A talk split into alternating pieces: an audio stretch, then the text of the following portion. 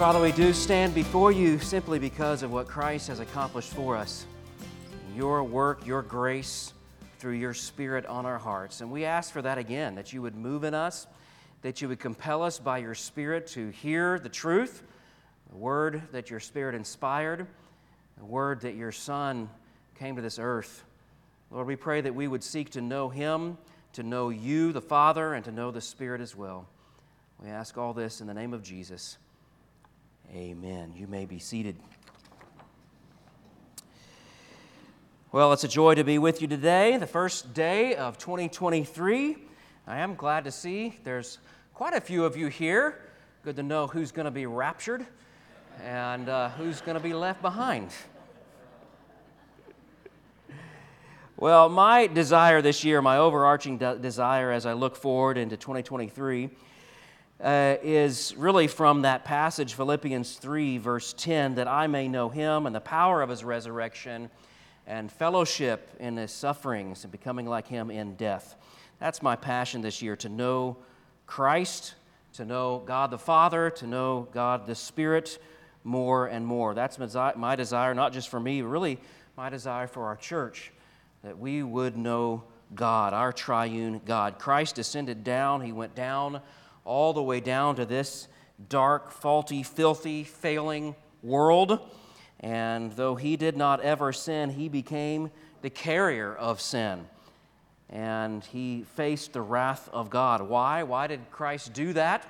In terms of us, it is so that we would know God, that we would know the Father and fellowship with the Son, and that we would be moved by the Spirit to believe all this into a relationship, a, a mystical union with the triune God.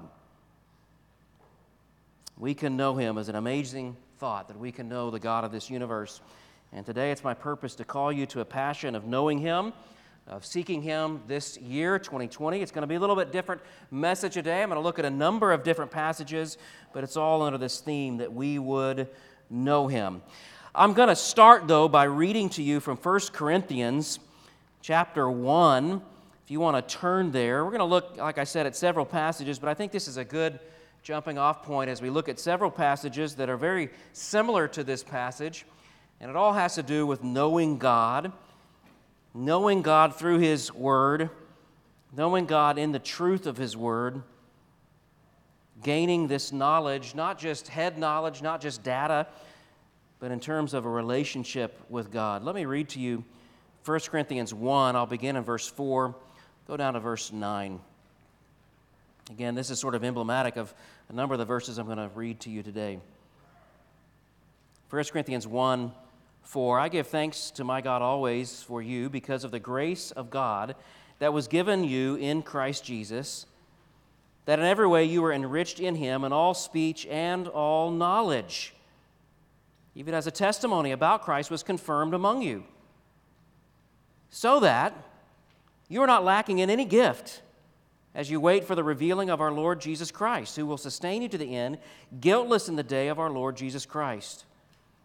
God is faithful, by whom you were called into the fellowship of his Son, Jesus Christ our Lord. This is the word of the Lord. Thanks be to God. So often, I have discovered that Christians are somewhat tentative or reticent to pursue knowledge of God or being knowledgeable about God. And I think it's because some people would say knowledge merely leads to pride, so you ought to avoid it.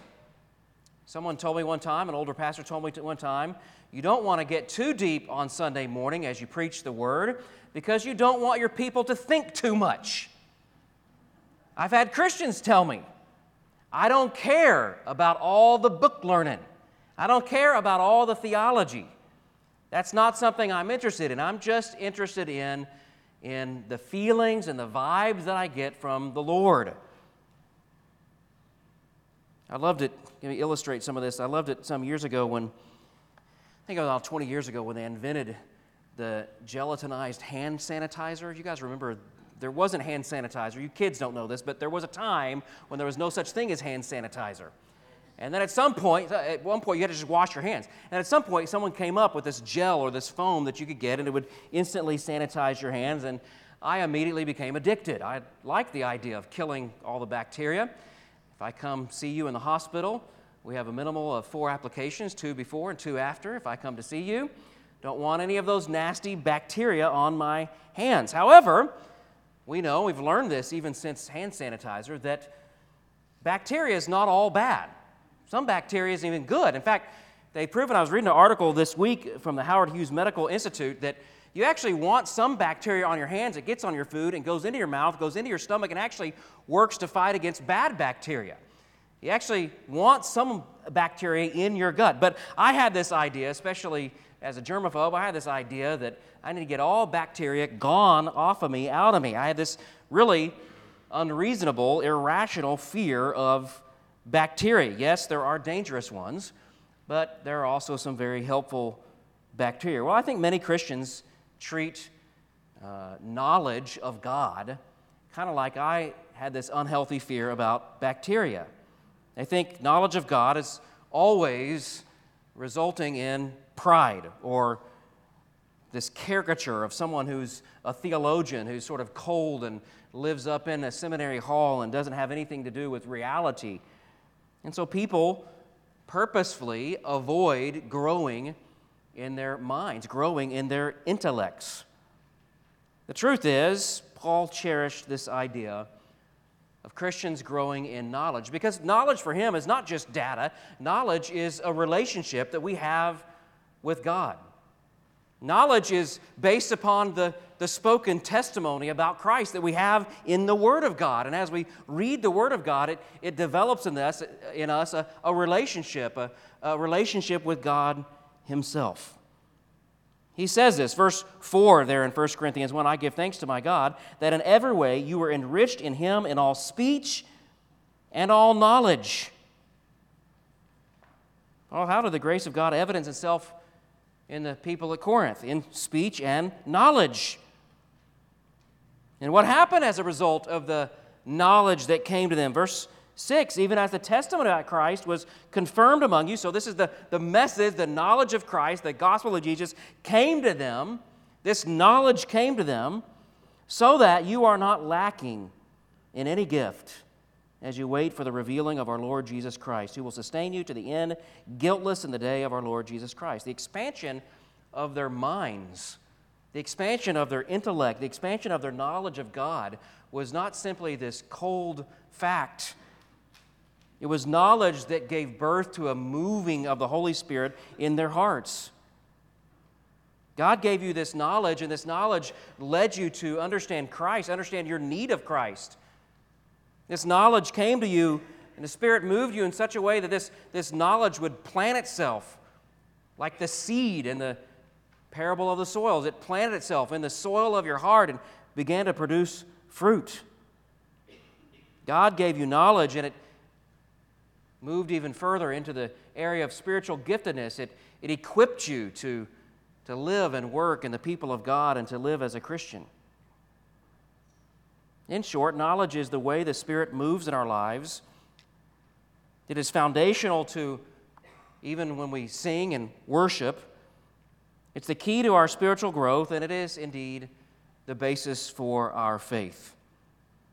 So I want to go through that idea of what role knowledge has in the life of the Christian and why indeed should we pursue knowing God, knowledge of God, specifically knowledge in the Scripture. Number one, knowing God is integral to the Spirit's work.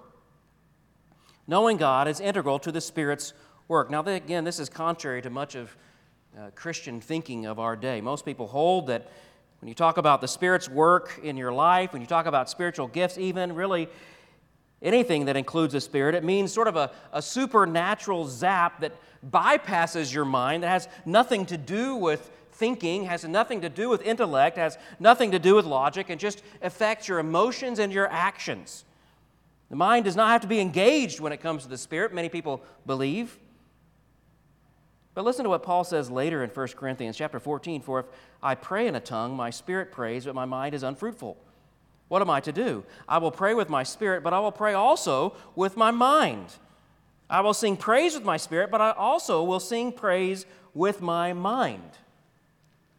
So, whatever way in which, whatever camp you are when it comes to tongues or spiritual gifts, we do know this. Paul is saying that our minds should be engaged, or it is fruitless. But again, so many people hold to this mindless form of Christianity. It's just all feelings. As I said earlier, they've pitted intellect against the spirit as though they work in contrast to one another. Paul said that kind of thinking, that kind of just raw emotion without intellect, without knowledge, without truth, that is fruitless. Clearly, Paul felt that the mind would be the conduit through which the Spirit would move in your life. Think about that. I think that's a good word conduit. Copper wire is not electricity, PVC pipe is not water, but the wire is the way the electricity moves.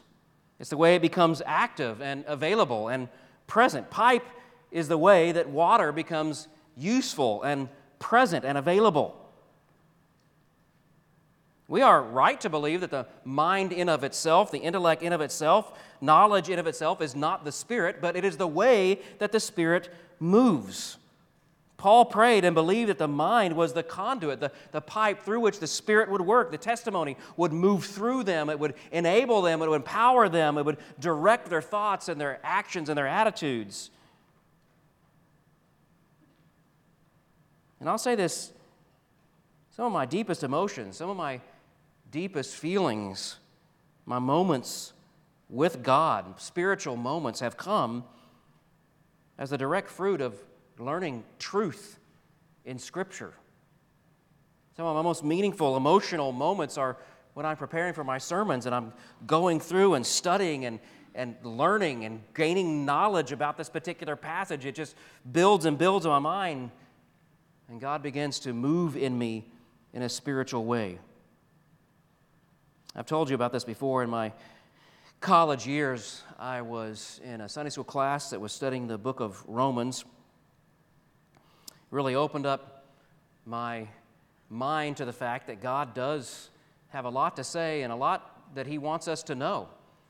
Now, here is this church at Rome that, by all intents and purposes, would be full of a bunch of baby Christians, and this theological treatise is, is so deep, it's so profound that just, just that very thought that God would want these new Christians to understand these very deep truths and to, to hear them and to study them and to analyze them and then to apply them in their lives. It's, it just sort of shocked me. And I, as I began to study, I just began to drink this in and be amazed at what God was doing. Well, I got to chapters 8, 9, 10, and 11, and I started to read some verses that sounded like they were directly against what I'd always believed. And I had to do business with God. I had to really come to a point where I had to decide whether or not I would submit my mind to God's way of thinking, to the truth of God's word. For several days, even weeks, I was sort of at war with God's word, trying to make it fit my understanding, but had to eventually raise my hands up and raise the white flag and say, I surrender all. I surrender even my own thinking. I surrender my mind to you.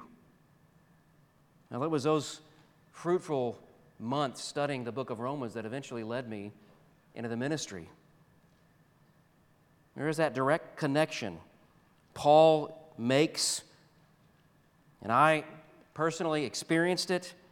Knowledge and the Spirit's work are directly proportional. They, they're directly related to each other. Digging and learning and studying the Word of God push me to my relationship with God, a, a spiritual call of God, even my place in His church, pursuing the knowledge of God, integral to the Spirit's work. Reason two to pursue knowledge of God, knowing God is foundational to worship. Flip over to Ephesians chapter 1. Ephesians 1, I'm going to read beginning in verse 16. Ephesians 1:16 I do not cease to give thanks for you remembering you in my prayers that the God of our Lord Jesus Christ the Father of glory may give you the spirit of wisdom and of revelation in the knowledge of him having the eyes of your hearts enlightened that you may know what is the hope to which he's called you what are the riches of his glorious inheritance in the saints and what is the immeasurable greatness of his power toward us who believe according to the working of his great might. What is Paul praying? He's praying that they come to a certain level of knowledge, and this knowledge is increasing and increasing. And as it is increasing and increasing, it will increase their ability to glorify God, to worship God. How would they worship God? Verse 18, they would come to know, first of all, the hope to which He's called us become acquainted to all the hopeful things. Don't we need hope? Some of us were speculating right before the worship service about the kind of graft and bribery, bribery it must take to get millions of tons of fireworks on this island. Illegal fireworks. How do they all get here? Well, someone's getting paid off. Someone's pockets are getting lined. They, it must be enormous Matson containers. If this many fireworks, it must be tons, literal, tons of fireworks. The corruption that must be present just in getting fireworks. Yeah, that's little. Think about all the other corrupt things that are happening. All the other politicians and representatives, people here to protect us, to represent us, people here to keep us safe, and here they are getting paid off for certain things, certain things that are far worse than shooting fireworks. We need hope. How do we find hope? We open up the Bible and we learn of the hope. Paul says we get this knowledge. The spirit of wisdom will come to us in this revelation. This is straight from Ephesians 1. This revelation in the knowledge of Him. This will give us hope. This will bring hope to our hearts. He also says there in verse 18, the riches or the blessings. And I think the best idea here is to say the rich blessing it is to be inherited by Christ. In other words, he's not talking about our personal inheritance. He's talking about the fact that we are Christ's inheritance. In other words, how rich and wonderful and blessed it is to be adopted by God the Father because of what Christ accomplished.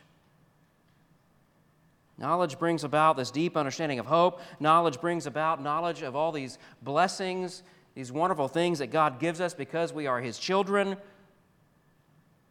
In verse 19, the immeasurable greatness of His power. So, knowledge results in hope, blessings, and power.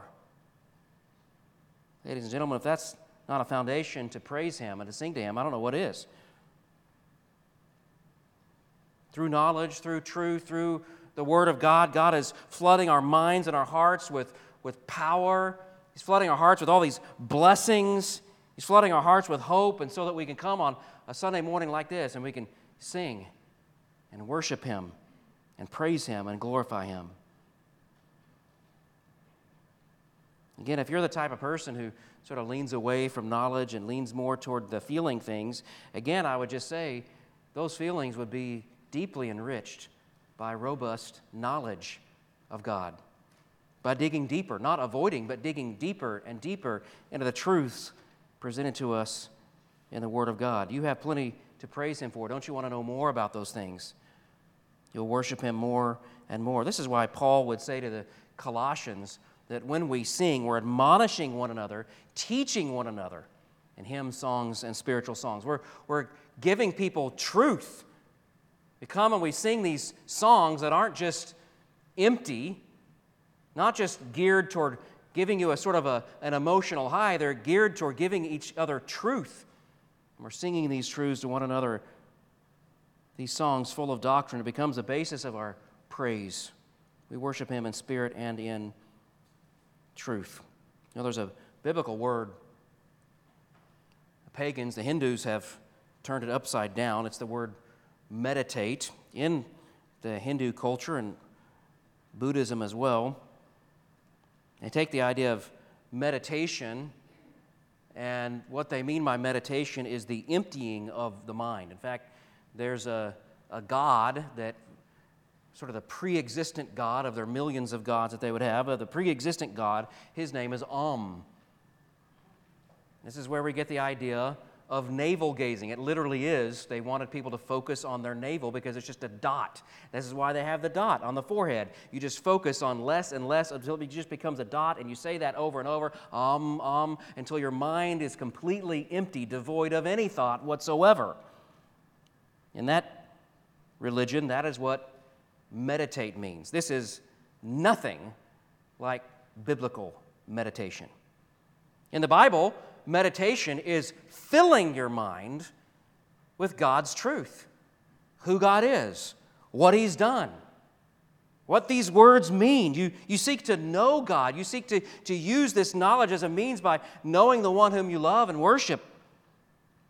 And once you get its meaning, once you find out what this is all about, what this truth is, that this is conveying, the, the author's intent here, once you think about that, you, you ponder what does this mean for me?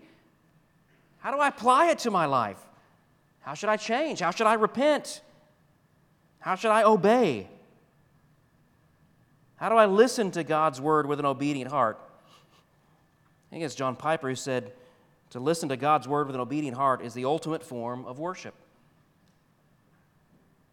It's no surprise that meditation, which is acquiring truth, meditating, thinking, filling your mind with knowledge of God, it's no surprise that that idea is all over the book of Songs.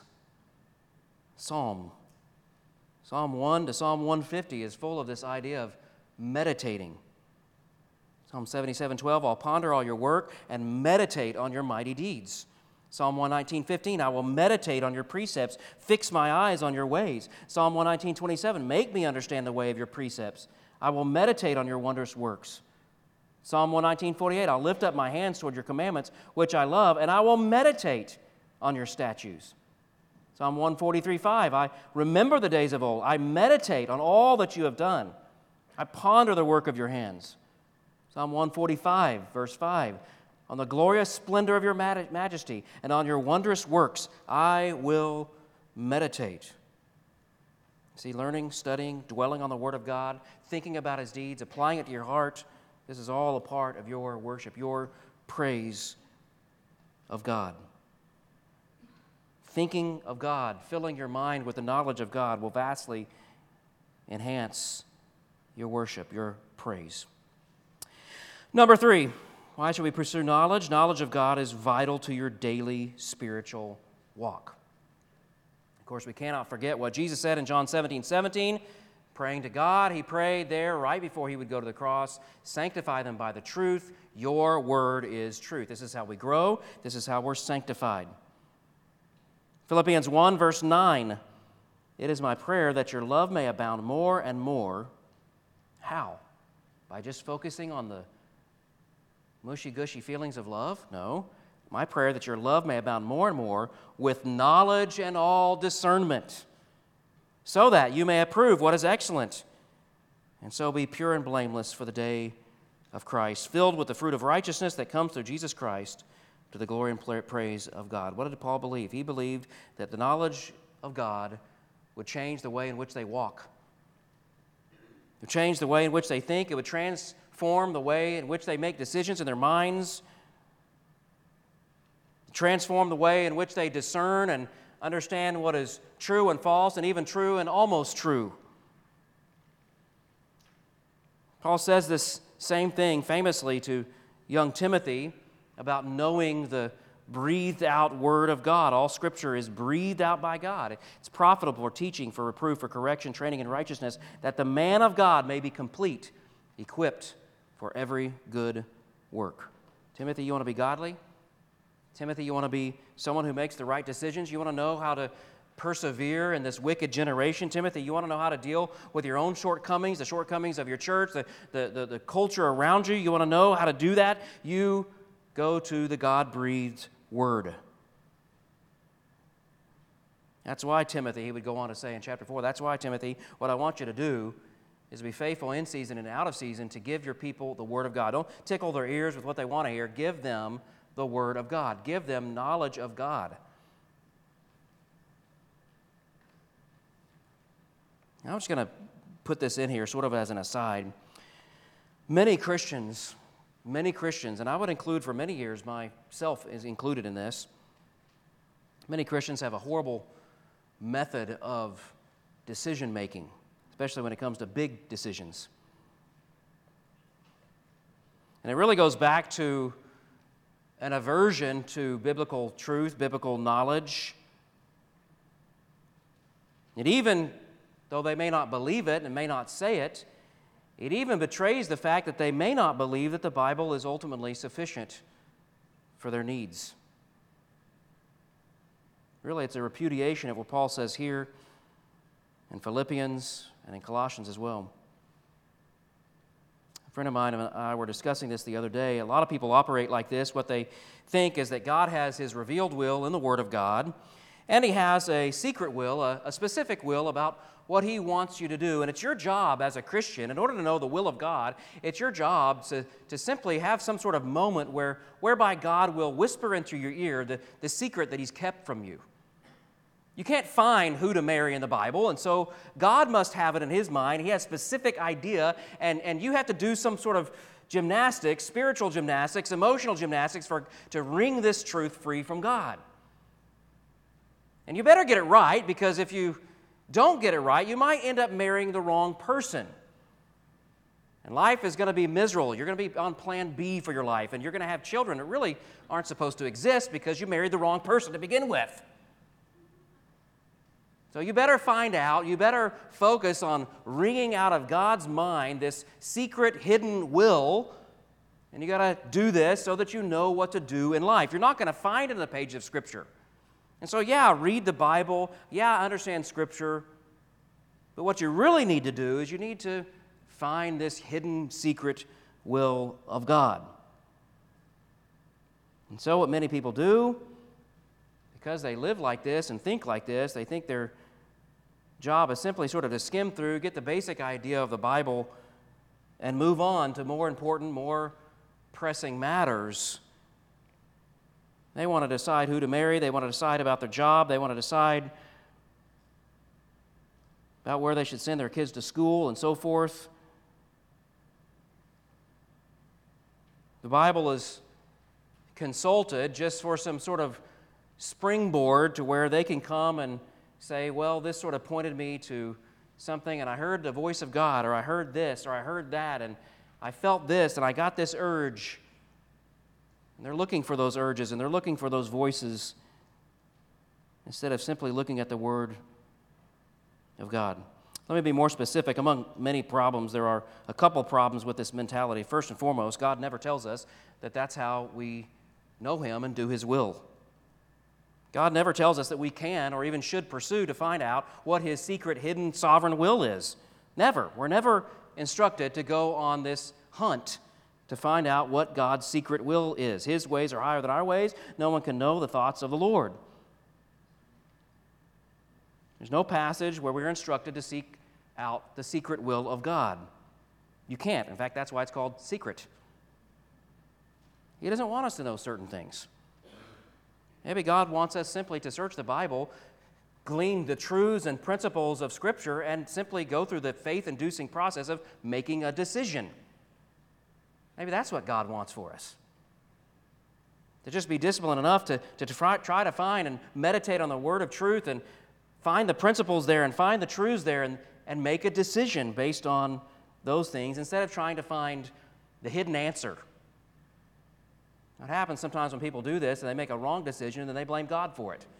You told me to marry her, now look at this marriage. Your fault.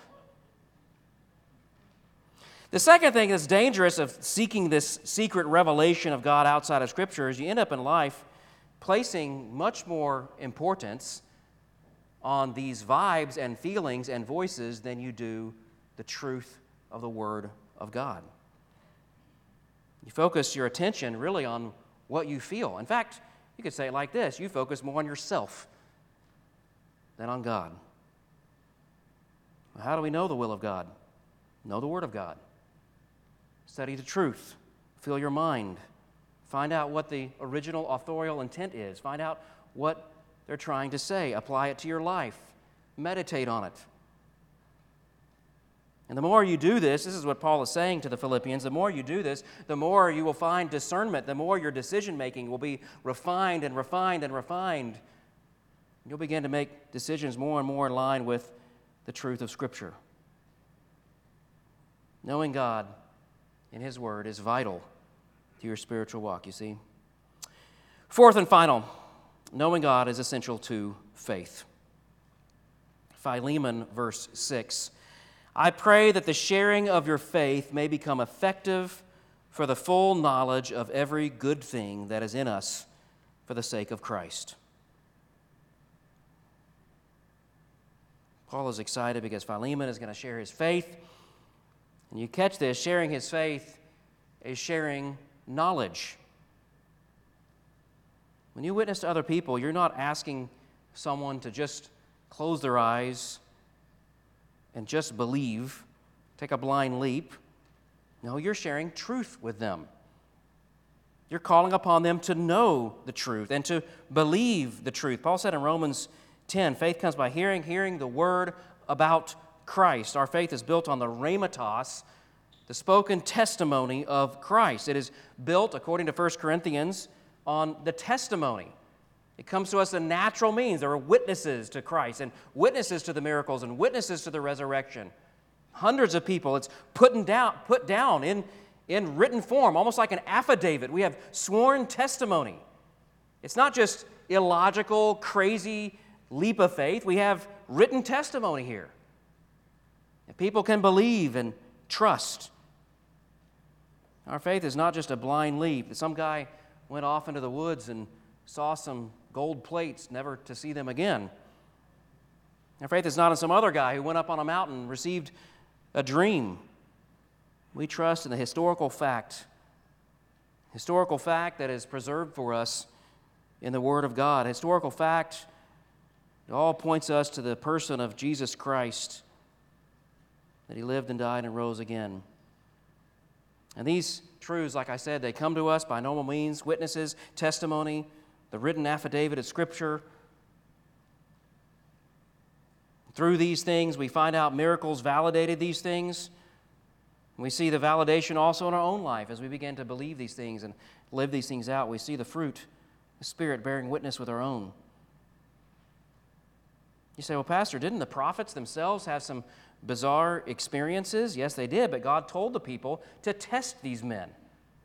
In fact, God would go on in Deuteronomy and tell them if what they're saying contradicts what I've said in the past, if what they're saying contradicts reality, if what they're saying is something that is illogical, incoherent, if what they're saying is not proven true, if it's not validated, you kill these prophets.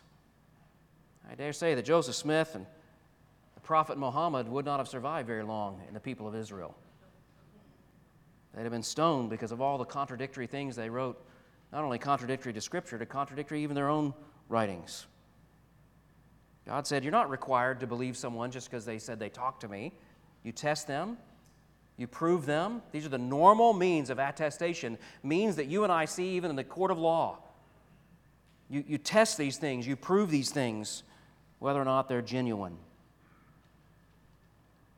Now, this goes all the way back to our own faith. When you came to the life changing faith in Jesus Christ, you didn't just have an empty mind and say, Well, I just believe.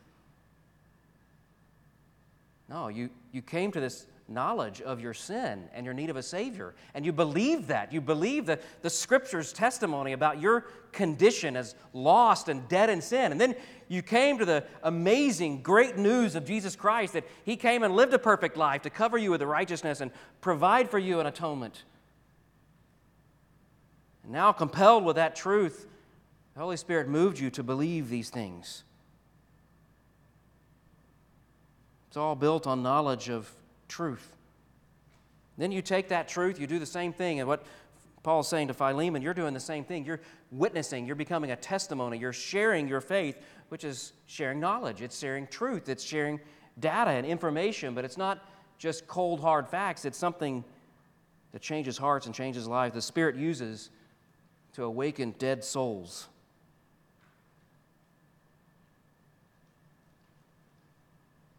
All that to say this part of being a believer, part of being a person who walks in faith, is someone who fills their mind with the truth of God, knowledge of God that we find in God's Word. Well, that's my heart in 2023. Let me give you a couple commitments you may want to have. Didn't put these on the notes, but a couple of commitments, and then we'll have the Lord's table. I would say one, commit yourself to daily Bible study and meditation. It doesn't have to be long or drawn out, especially if you're new to the faith. You may not be ready to spend two and three hours of Bible study, but at least spend some minutes studying the Word of God, reading it, meditating on it, thinking about what it means and how it can be applied to your heart. In that vein, I would say also commit to being a part of a family group. I know some of your schedules don't provide for that, but commit to being a part of a family group. I know we've got a couple of rogue, maybe one or two rogue family groups, but the purpose of family group is that we, we take the truths preached on Sunday morning and we gather around this truth and we say, how do we apply this? And how do we keep each other accountable and help one another do this in our lives? It's the purpose of family group, that we would, we would do this. How do we take truth and apply it to our hearts? How do we help one another do this? So commit to being a part of a family group. I would say also commit to some other form of Bible ingestion. How else can you know the Word, listen to sermons, listen to the Bible being read, read a, a solid book that's based on understanding and knowing the Word of God? Do a Bible study with someone, attend one of our several Bible studies that are available. Fill your heart and mind with the knowledge of God. If you're a believer, if God has moved in you, or if God is calling you, what will happen is as you fill your heart and mind with knowledge, you will not just have data, you'll have a relationship with God Almighty. That's my prayer for myself and for all of us this year. This year. Let's pray for that right now. Lord, we do thank you for your word, which gives us infallible truths inerrant truths of who you are, what you've done. Lord, we thank you for this. We pray that we would not squander this reality by setting our Bible to the side and letting it collect dust. Or may it be the repository of truth that really is treated as though it really is you speaking to us. Not just a repository, not just a library of books, not just data, but truths that will transform us and change us and grow us and give us discernment and help us worship. All these wonderful things, Lord. We pray that you'd move in us. I pray that you would give us all a deep desire to know you, not simply to have knowledge for the sake of knowledge, but to know you, our Savior, and the Holy Spirit who works in us. Lord, we pray that you would do this in our hearts. I pray especially for those who don't know you. We pray that you'd bring them the knowledge of their condition without you, their fallenness. And Lord, bless them with the knowledge of Christ, who provided the righteousness they could never produce, who provided an atonement that they could never pay for their sins. And Christ gave them that. And then he demonstrated his power over sin and death by being resurrected so, Lord, I pray that they would place their faith and trust in Christ so that they could have a relationship with the triune God from now and forevermore. As we pray in the name of Jesus, amen.